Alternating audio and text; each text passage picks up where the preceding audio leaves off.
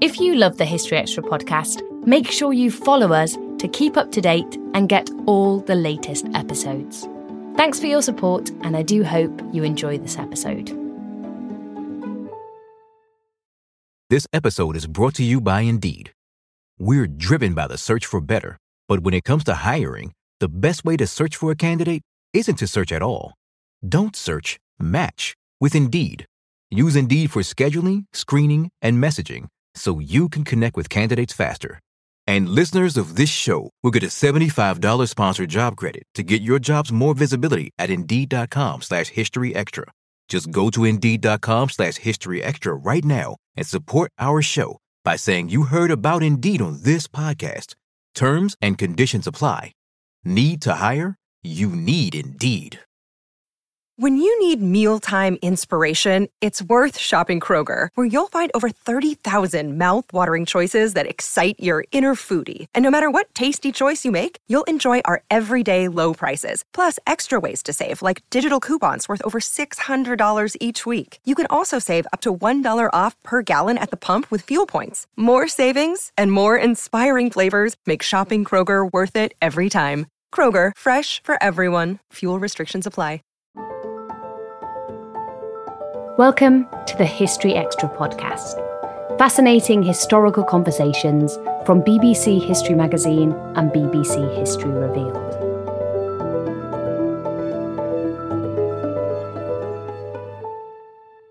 When is a werewolf actually a vampire?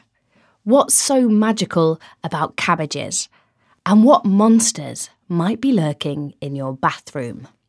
Well, for today's episode, Kev Lochun spoke to author Noah Charney and historian and anthropologist Svetlana Slapšak about their book, The Slavic Myths, which explores some of the most compelling and creepy stories in Slavic mythology.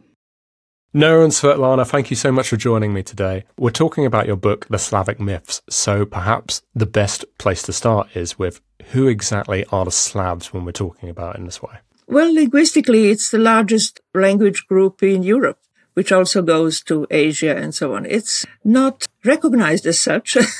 and Slavic languages and Slavic peoples have been underestimated, I would say, which also reflects itself in very strong Slavic and fragmented Slavic nationalism, which grew so big in the 19th century. So Slavs are extremely important they are still regarded as something exotic in the heart of Europe, although they take a bigger part of that body. so it's interesting to watch how this self-perception and reception of the Slavic mass is going on in Europe during the, let's say, during the modern times, since, let's say, the ninth century, which is the time when approximately they appeared on the vision of the Western Europe. So, what we're saying is that the Slavs are actually quite a diverse group of peoples. And, you know, we're talking about Slavic myths. How then is that diversity represented in the mythology? Is it one set of myths that spans a lot of peoples, or do we get a sense of variation by geography? Well, these myths are represented in a quite a number of weird ways. in fact, the links and connotations are often lost and not in translation, but in the insisting nationalism which emerged among Slavic peoples, in, especially in the 19th century. And most of these myths are, uh, if you want, twisted around by the academics and by the people that were gathering the myths. So you have so many interventions that in fact you cannot speak about the original myth because of course we don't have text to prove it. We're going to talk about nationhood a bit more in a little bit, but I guess I'd like to dive into the myths themselves a little bit. And I know next to nothing about the Slav pantheon of gods. And I, well, maybe I know something. I don't know that I know it if I do. I suspect that might be true for much of our listenership. So I wonder if you could very briefly just take us through who the main gods and goddesses are in this pantheon? Well, here we meet the first uh, serious problem, and that is that Slavic myths have been formed, structured, and classified according to previous models. First of all, the classic myths, the ancient myths, Greek myths, basically. The other problem is, of course, that the huge cultural waves that were forming Slavic myths, like Indo-European intrusion and then uh, Christianity and so on, have been at the same time preserved some myths, and on the other hand, they were changing myths. So yes, basically we have a number of gods, candidates for the supreme god, like Perun, like Ilias, and also some others. We also have several candidates for the underworld gods like Veles. And we have a mysterious grandmother of everything and everybody, which is Mokosh the female goddess, uh, which controls almost everything from everyday life and work and chores of women to, let's say, the destiny of gods by making love to the wrong god at the wrong time, being seen by her husband, and so on and so on. And then there are minor gods which control sunlight, which control travel, which control fertility, fertility of plants and fertility of animals and people. And also there's a huge, but a huge number of creatures that were defined as semi-gods in classical mythology. So there is this really stunning difference of myths which were traveling, which are obviously transferred from one place and one people to another people, and then were serving other ideas and other possible narratory lines. So when you think about Slavic mythology, me, myself, I first think of creatures, creatures that inhabit swamps, woods, plains, mountains, up, down to our bathrooms. There's a special creature living in the steam room in Russian tradition, or the creatures that live in, in corners. So you have to be very well organized about cleaning the corners. if you don't want some creature to become really mad with you.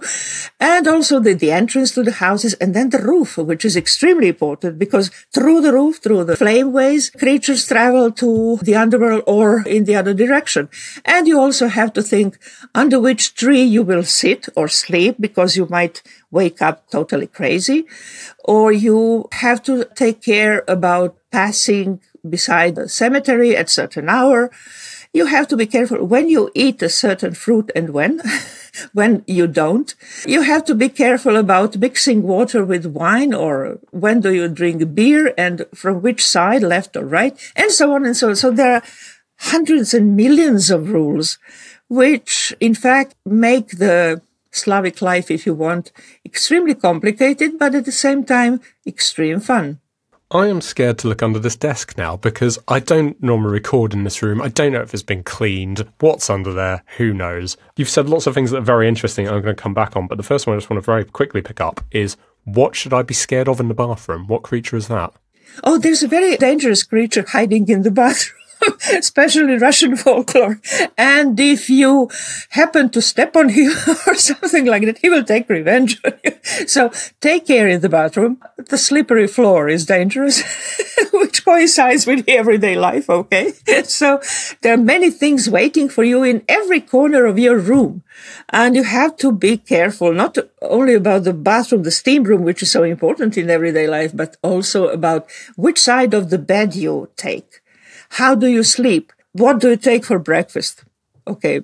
Noah and I had the same British breakfast, in fact. so you really have to be careful about everything at every moment of, of your life.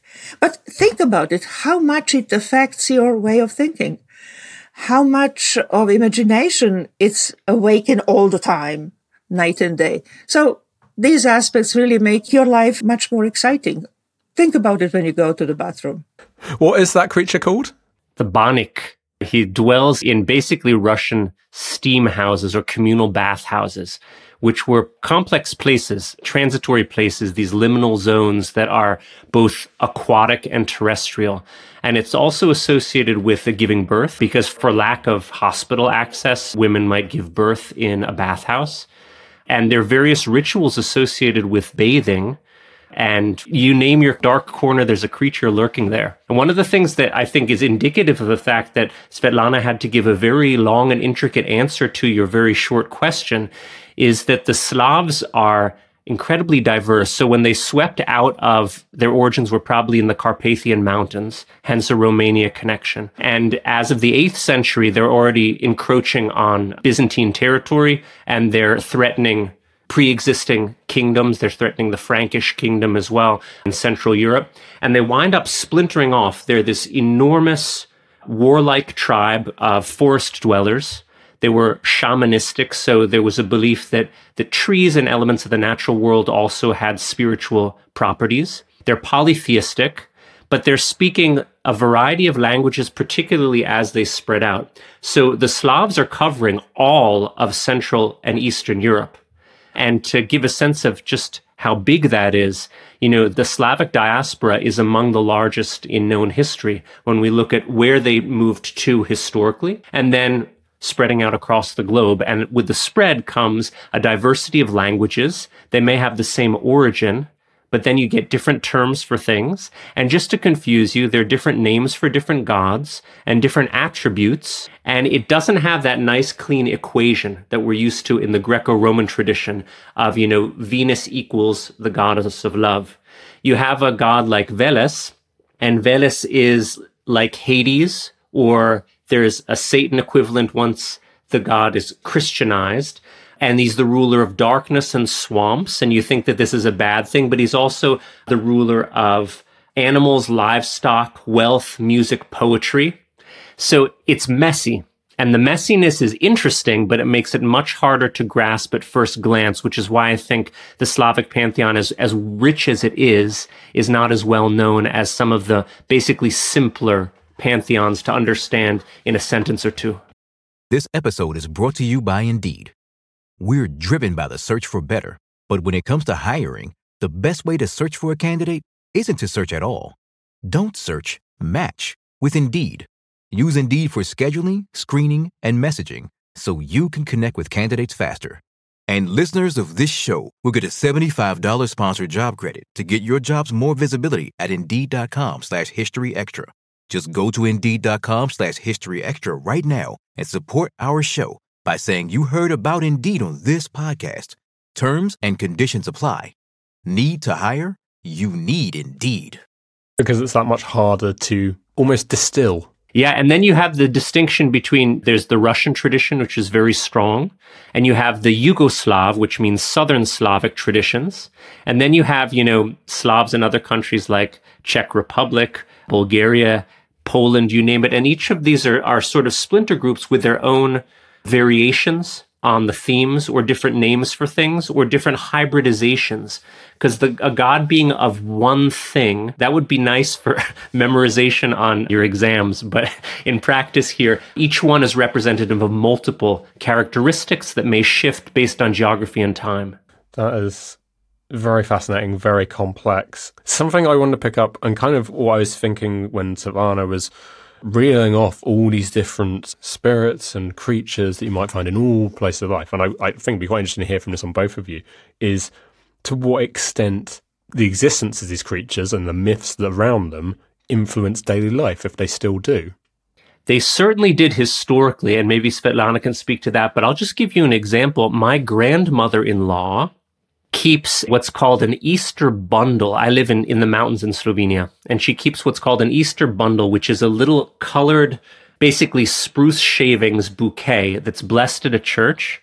And she takes it every Easter to be blessed. And she keeps it at home when, when there's a thunderstorm, still to this day, and she's very Catholic. She breaks off a piece of it and throws it in the fire because it protects the house from being struck by lightning. So this is an ancient Slavic tradition that a very happily Catholic grandmother in law still does almost subconsciously. She probably doesn't think twice about it. So today you can still feel elements of this. And maybe Svetlana can speak to how it would have shaped really every aspect of your life in historical periods. Well, I will bring out some examples from my life, my sorcery life.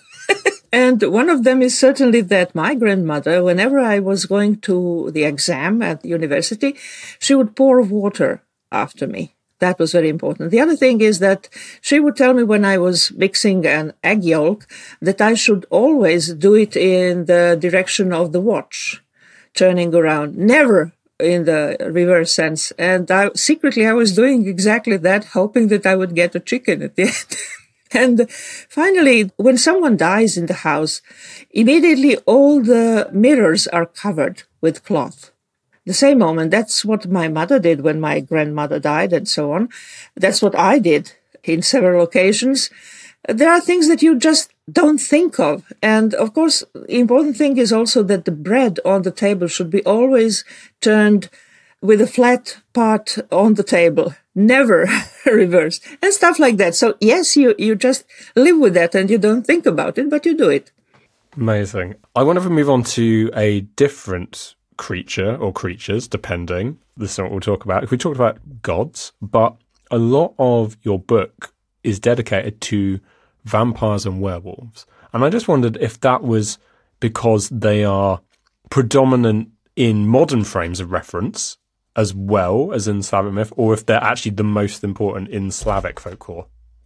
I think that's really the first two things that come to mind that the general public is aware of, but doesn't probably know that they're of Slavic origin. So the ubiquity of them, the, the importance of them is not paramount in the ancient world. But I think for understanding or as a point of entry to learning about Slavic mythology, they're the most obvious entry point because everybody knows about them, but everybody knows a modernized version of them.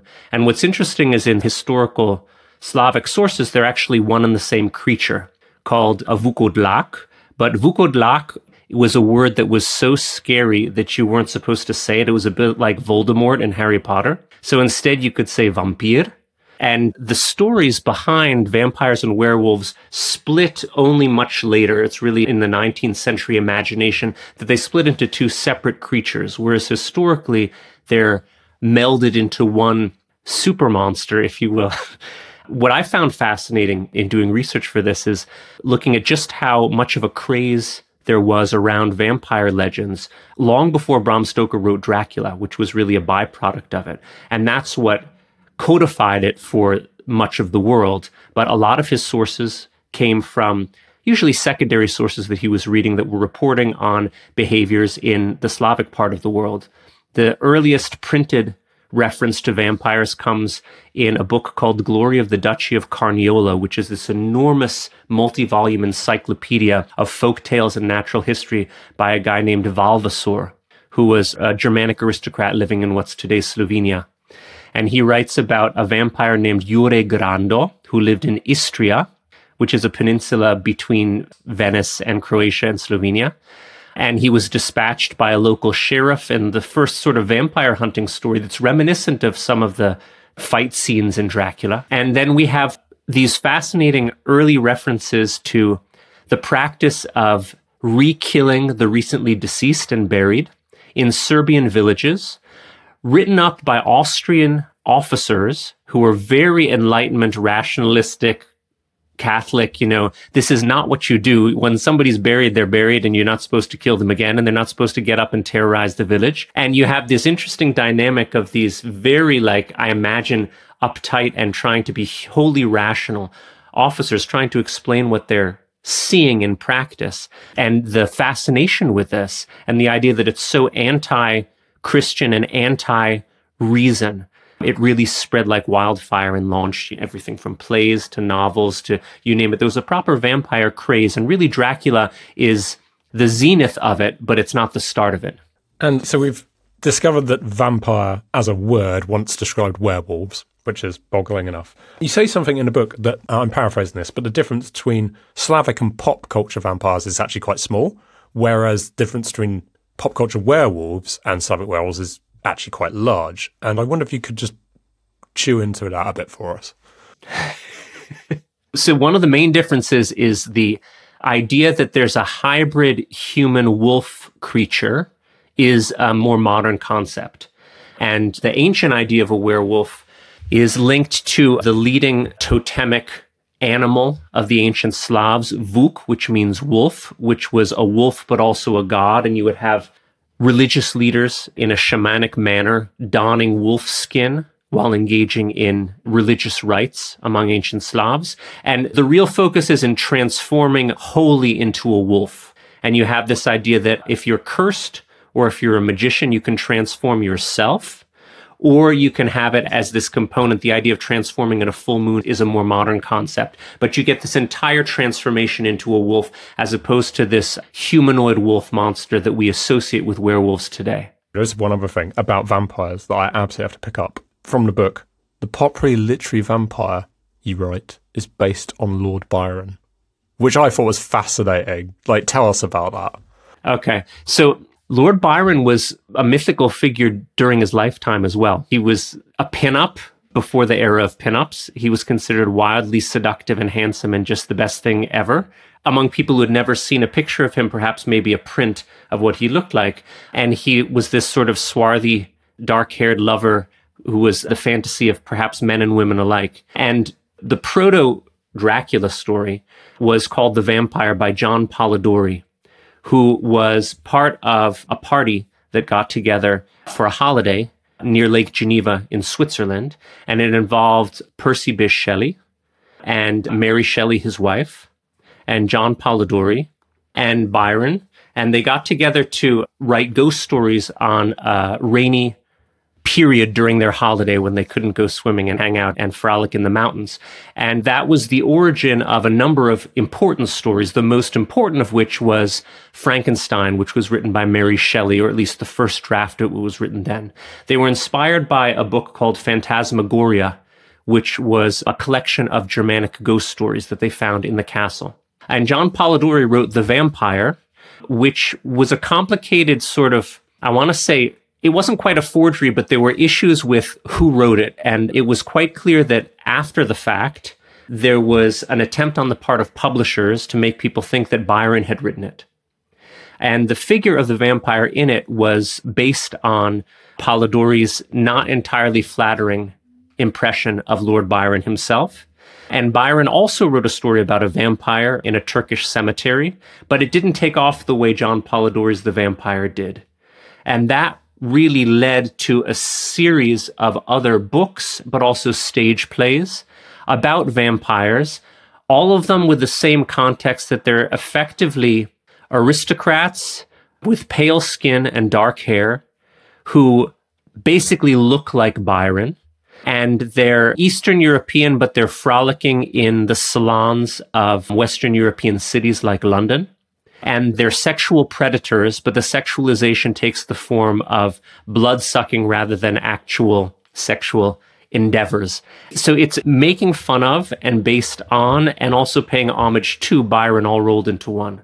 And do you think we can go from Byron and draw a line all the way through to Dracula? Oh, absolutely. Although the basis for Dracula is also a reference to the famous actor who Bram Stoker was the theatrical agent for. And I think he had Byron like qualities. So the I think you have to hybridize the two. But there's a little bit of this fear of the seductive other on the part of particularly British audiences, but there was also there was a French craze for of interest in vampires. There was a French priest who wrote a compendium of vampire stories.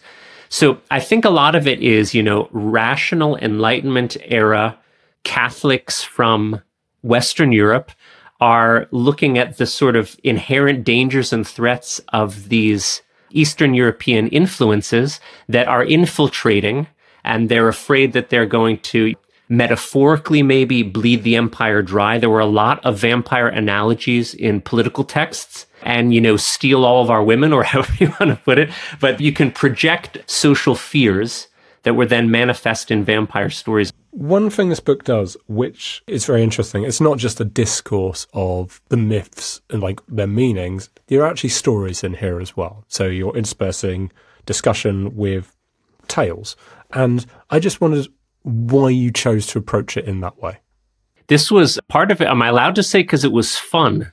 Thames and Hudson has this wonderful myth series but the one thing that I wanted more of was the stories themselves, because a lot of the other editions tell the stories very briefly, just summarize them rather than telling them. And for me, part of the fun is the chance to provide modern retellings that are points of departure for the scholarly analysis. And for example, my 10 year old daughter reads the legends for fun And she actually tried to read the scholarly analysis too. She said she read them. I'm not sure how much fun they were, but, but we do have this pattern. There are eight chapters, and we chose eight primary myths, each one to open a chapter. So the first one is a vampire story, the most famous Serbian vampire story. We have a werewolf story, um, starting the werewolf chapter. We have a story about Baba Yaga, who's probably the third most famous Slavic mythological figures, starting a chapter on female deities.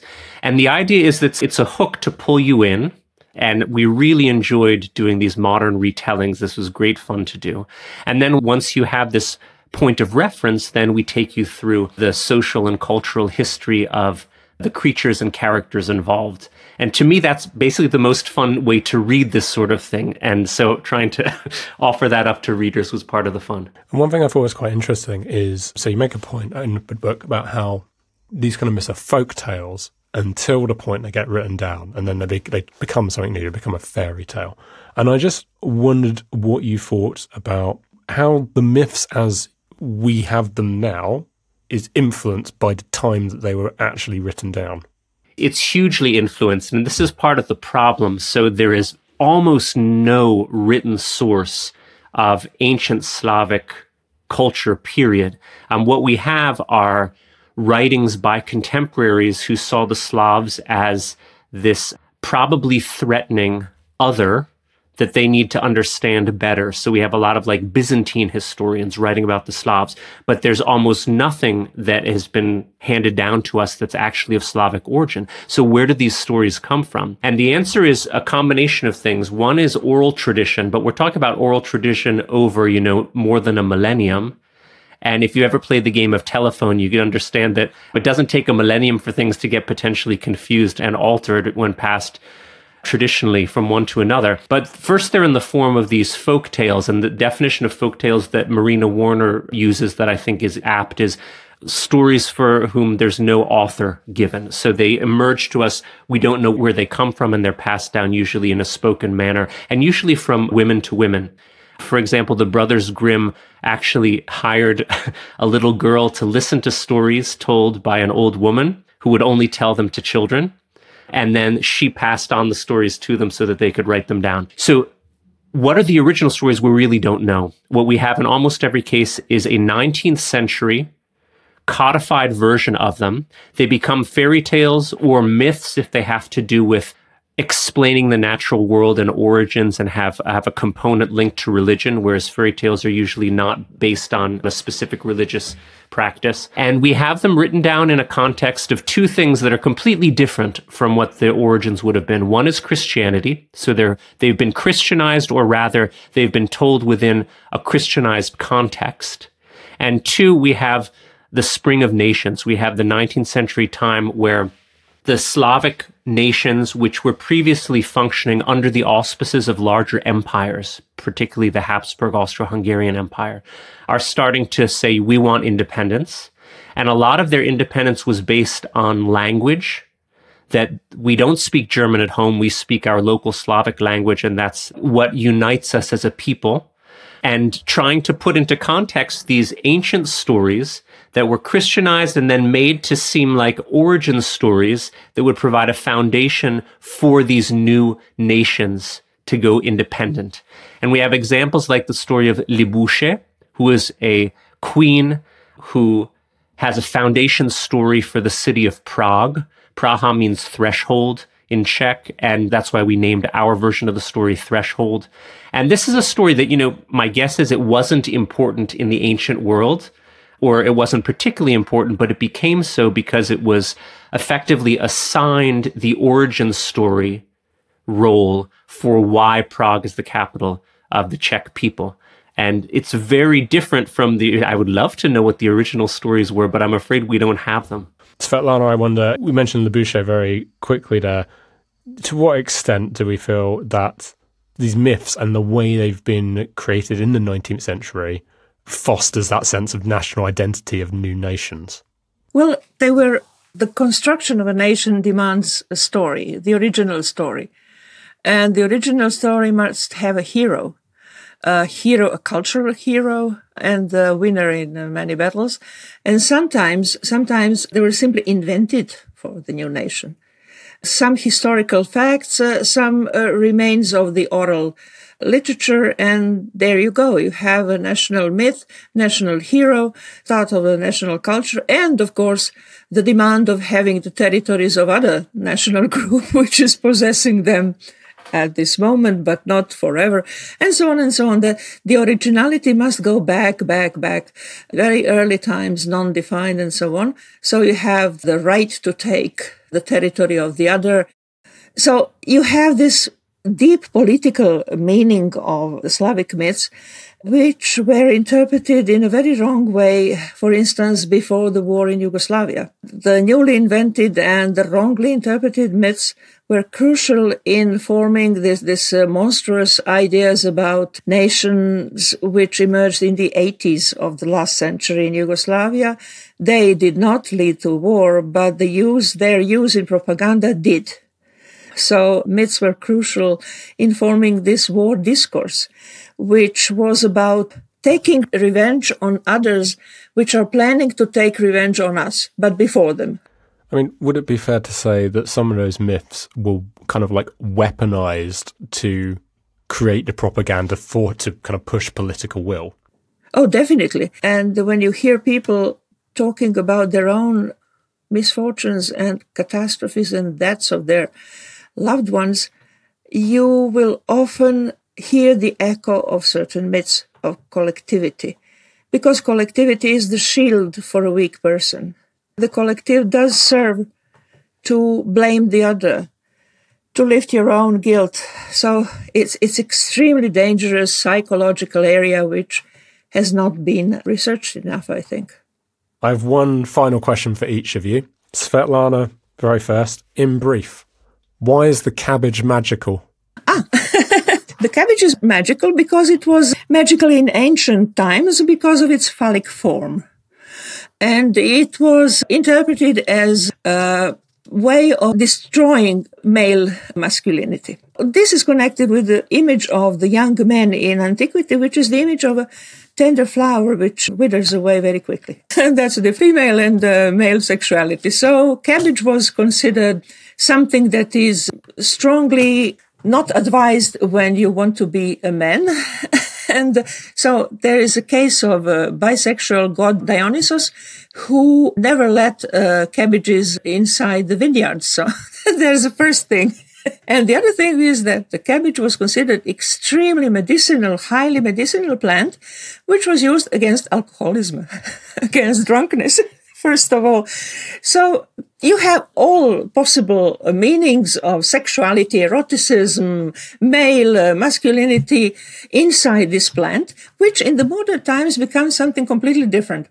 It does not have this high stalk and little head, which reminds of we know what, but in fact it's round, it's huge, and uh, it's remember something else. So you have a popular French tradition, which is told to, to babies even now in France, that they were born out of cabbage. And there's a love expression in French, mon chou, my little cabbage. well, my cabbage, basically. So there's a branching of totally contradictory stories coming from the same source. And Noah, this book has lots of stories in it. So you've got vampires and werewolves talked about the Baba Yaga, there's a firebird, Ilya Muromets. But what it isn't is an exhaustive encyclopedia of Slavic myths. So I wondered if you could have included one extra story, what would that story have been? Ooh, what a great question. Yeah, there were actually in the, the director's cut edition, we had many more chapters. I think we could have had expansive chapters that cover things like fairies, we wound up putting water creatures all together. We were going to have a separate one on magic spells. I don't think we got to the point of choosing which specific story we would have chosen. We usually began with the theme and then worked backwards. So we have throw in, you know, Rusalke or Banniki, in the chapter on watery creatures, but they could have had their own freestanding one. And I would have liked something about Slavic magic as its own chapter, but we just ran out of space. Tell me very quickly then about Slavic magic. So I'm going to let Svetlana do this because she's the Slavic sorceress. Well, the basic procedure of the Slavic magic is metempsychosis, the transfer of souls.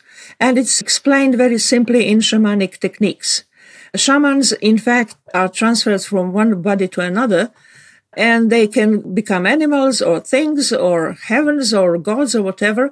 They communicate with other worlds and then they come back and tell us the truth. So this is the basic Slavic magic, but most of the Slavic magic is analogous. So you do in reality in the material world something that would be translated into your wishes to become uh, true or not to become true, depending on what you want. So basically, you do things, you imagine that you are transferring your soul into a thing. So you can imagine round uh, stones from a little river to represent your dead relatives. And you bring them home and you talk to them, you put a cloth on them, you communicate with them, and when the ritual is finished, you bring them back to the river and the water will flow and transfer your wishes and everything you wanted to say to them. That was Noah Charney and Svetlana Slapšak. Their book, The Slavic Myths, is available now from Thames and Hudson. Thanks for listening to the History Extra podcast. This podcast was produced by Daniel Kramer Arden.